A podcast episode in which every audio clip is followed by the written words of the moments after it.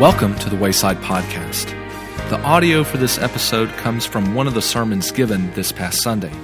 We hope you are inspired and encouraged by what you hear. This is a little cruse of oil.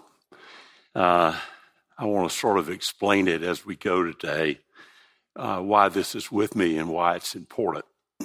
can you hear me in the back? Raise your hand if you can hear me. Good. I went somewhere to speak one time, and and uh, I saw a note on the pulpit, and it said, "Please speak up. The agnostics in here are terrible." uh,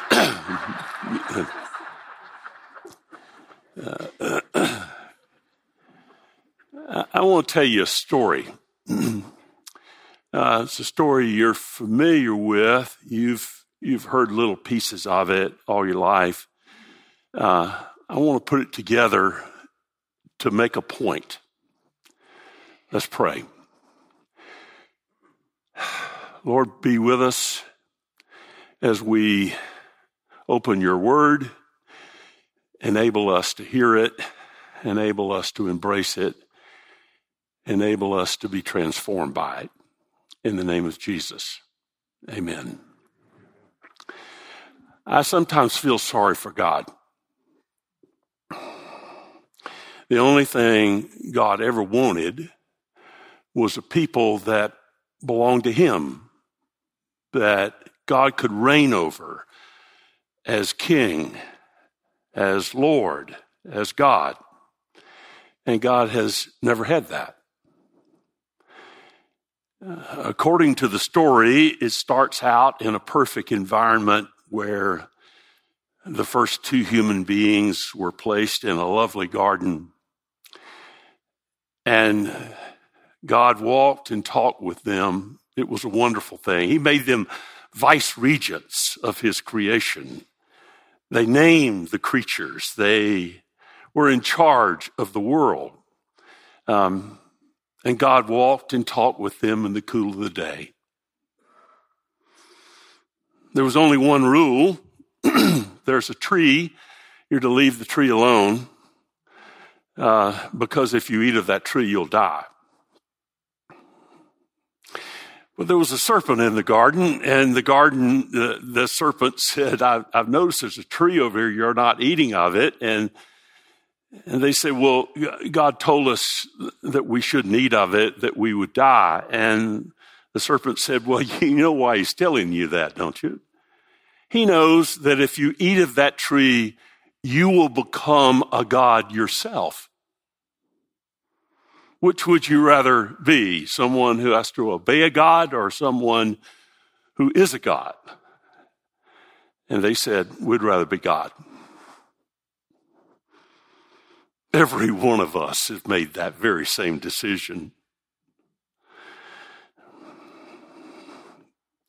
It's interesting that, uh, that, that God uh, didn't kill them. If you notice that, they, they continue to live. Why is that? Because God is merciful. When God put his Hebrew people together, he gave Aaron, the brother of Moses, uh, a blessing to give the people. May the Lord bless you and keep you. In other words, may you not fall down dead every time you sin. God let them live, and sure enough, things got worse and worse. You get chapter three of Genesis, and brothers are killing one another. By the time you get to chapter six of Genesis, God says, I've had enough. I made a mistake. I'm going to destroy all this. But he looked down and he saw uh, one person he thought worthy of saving he decided to save his family. It took Noah, what, 50, 60, 70 years to build that ark.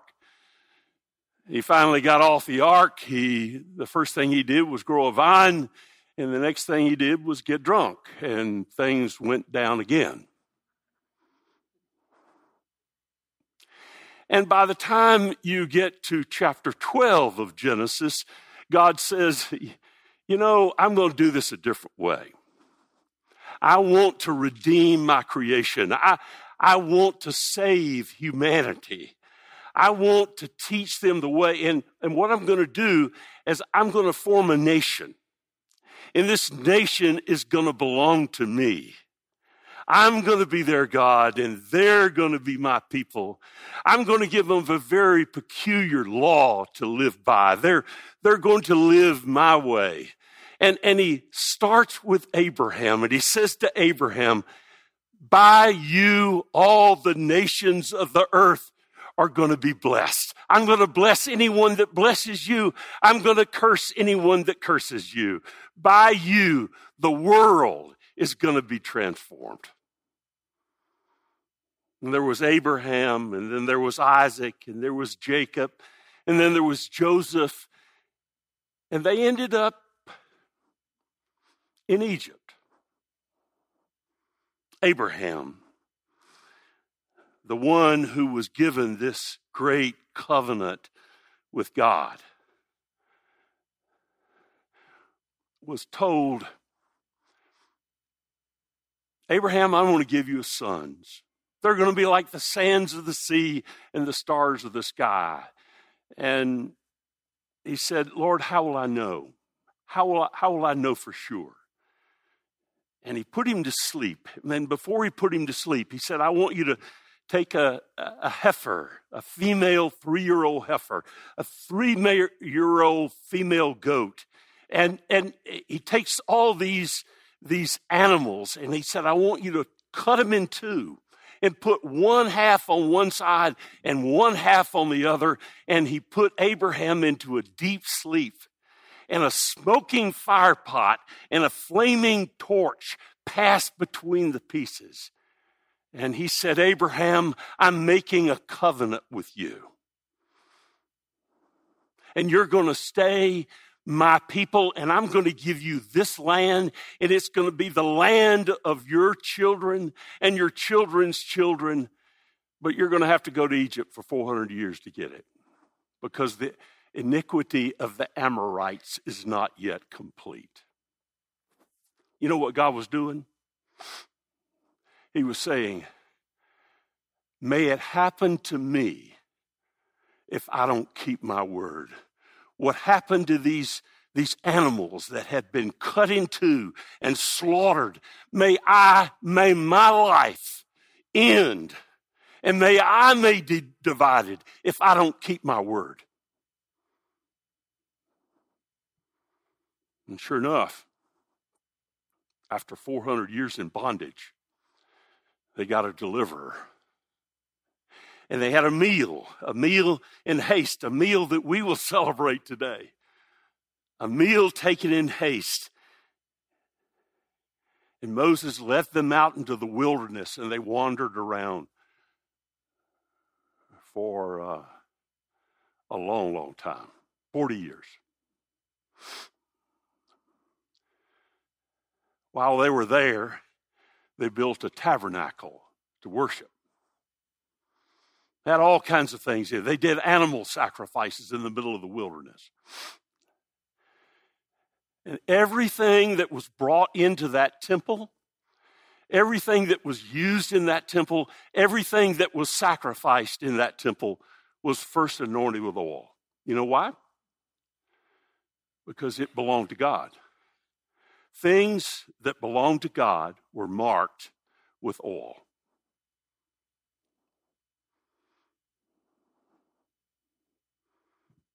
After 40 years wandering around the wilderness, they were brought out by, by Joshua. It took them 400 years to capture the land that Abraham promised them. 400 years. They didn't just wander in and take the land. It took them 400 years of fighting to do that.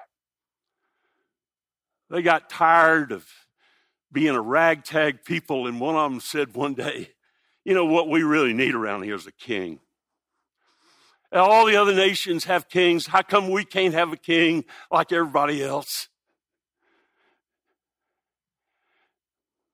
And Samuel, the high priest, went to God and said, uh, They're asking for a king. And God said, You know why they want a king, don't you? They don't want me to be their king. They don't want to live in a, in, in, in a kingdom that is mine. They don't want to be reigned over by me. They want to be reigned over by a person. and so Samuel took oil and anointed the first king, whose name was Saul. Saul. They didn't crown him. They didn't crown him. They anointed him with oil. You know why? Because he was, he belonged to God. He represented God. He wasn't supposed to be a big shot. He was supposed to be someone who represented God to his people. they had another king whose name was David, who finally captured the territory that had been promised to Abraham so long ago. They only controlled it for about 80 years during the reign of David and during the reign of Solomon.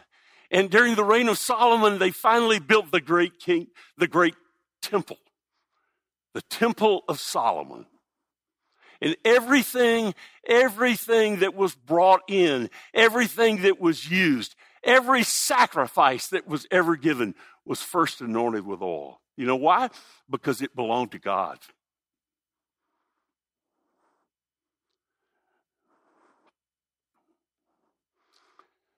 They called it a wave offering.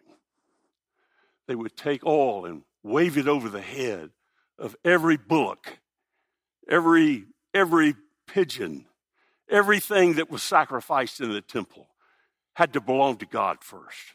Every lamb, everything had to belong to God.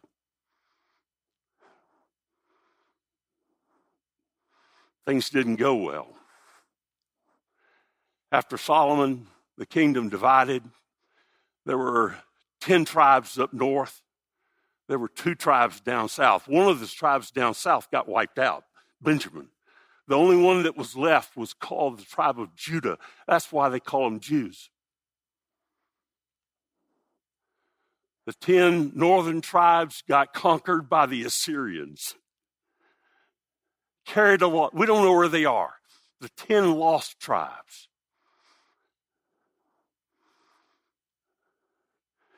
God said to the southern tribes, He said to Jonah, I want you to go to Nineveh and preach the gospel in Nineveh and call people to repent in Nineveh.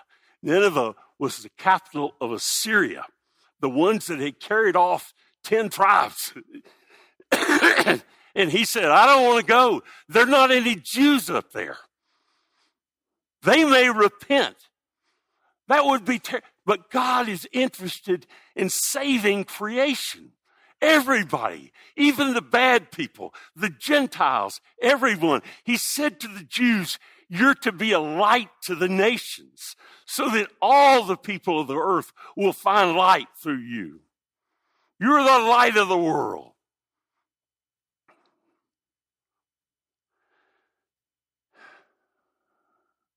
Finally, the southern kingdom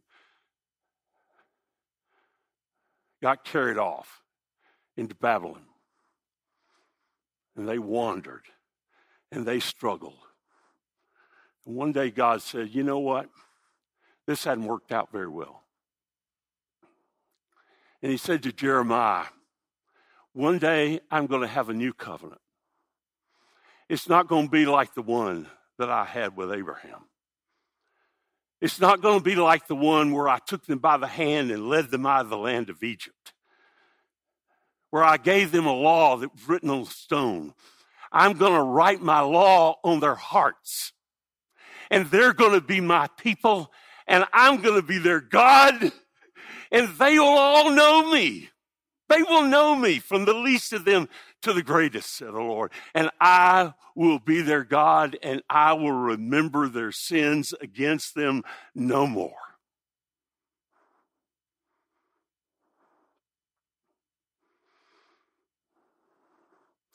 And one day Jesus showed up.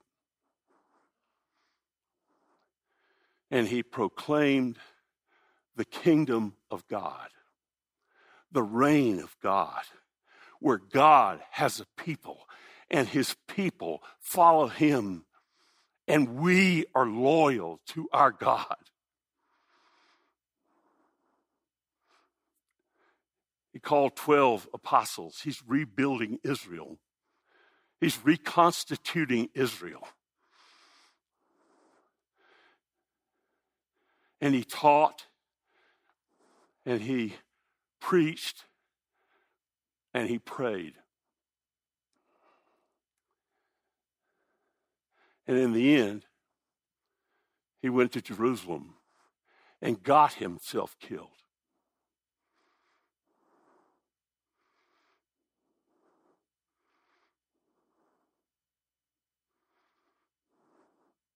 Before he died, he brought his disciples together and he said, This is my body. This is my blood of the new covenant. Of the new covenant, which I pour out for you. And what God wants is to have a people that say, I want to belong to you. Body, mind, so I, I don't want to be a part of your life. I want to be the Lord of your life. You need to stop struggling to do your will and choose to do my will. You know, it's interesting. I'm a, I'm a part of a 12 step community. And everybody in that 12 step community has made this surrender. You can't be in that community if you hadn't made this surrender.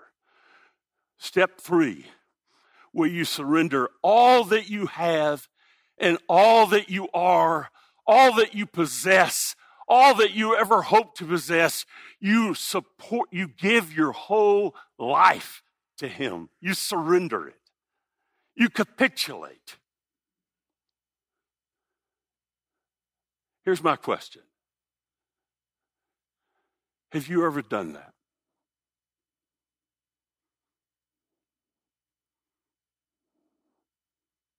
I tell you, it's the only thing God has ever wanted is to have a people that genuinely belong to Him and only to Him. Here's the way Paul said it I beg you, I plead with you. God has been so merciful to you.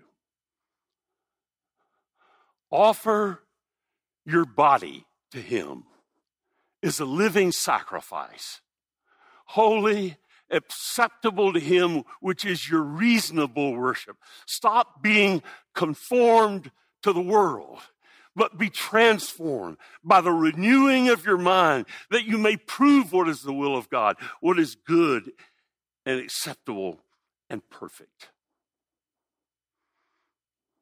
Have you ever done that?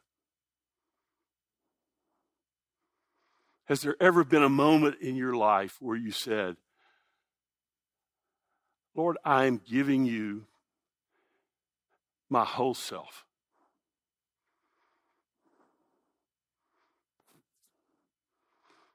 As though when the offering plate passes, you put it on the ground and stood in the middle of it.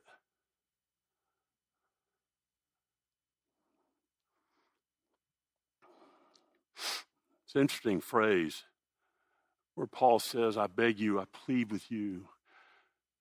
God has been so merciful to you. Offer, offer your body.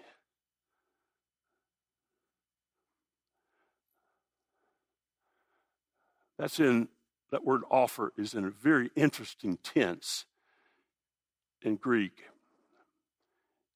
It's called the aorist tense. It doesn't exist in English.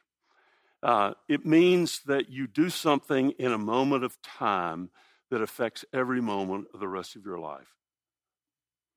Did you know that you can do something in a moment of time that affects every moment of the rest of your life? 56 years ago, um, I got married. I really didn't know what I was doing. Susan absolutely didn't know what she was doing.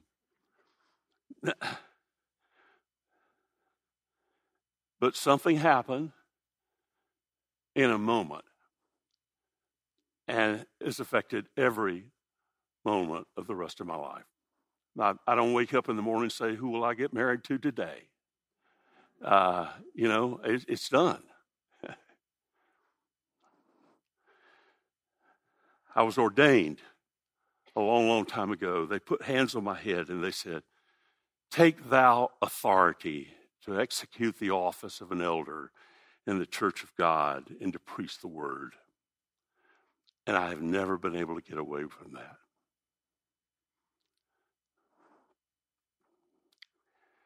Here's my point.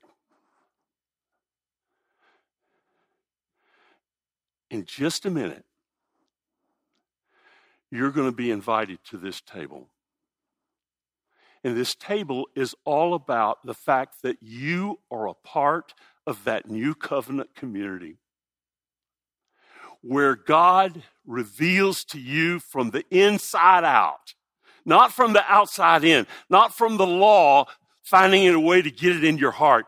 From the inside out, you know what to do because the Spirit leads you. And you are his people, and he is your God. That's what this means. And you know what? He forgives your sins and holds them against you no more. He's not going to say, Yeah, I remember. I remember. He hold, can you believe that? He's never going to bring it up. That's what it means to come to this table. Wow. We are rushed down here. We exist to redeem the world, not to be a privileged people, but to be the light for a dark world.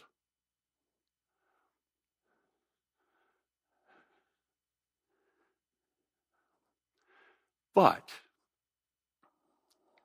if today you have to say, you know what, I've never had one of those real moments where I surrendered everything, we want to help you do that too.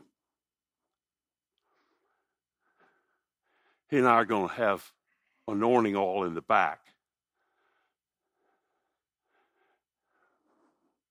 And if you'd like to say, today, I'm offering myself, all that I am, all that I have, to God. And I want a moment in time where I know I've done that. We'll be there in the back to make the sign of the cross on your forehead. Book of Revelation says that there's a mark of the beast but there's also a mark of the Lamb. We'll give you the mark of the Lamb.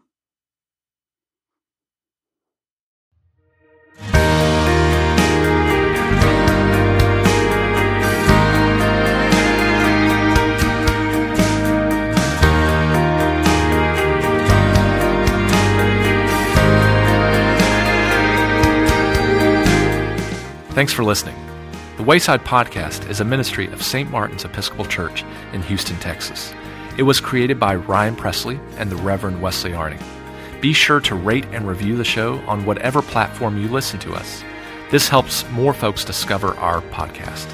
If you'd like to know more about St. Martin's, make sure to follow us on Facebook, Instagram, and YouTube.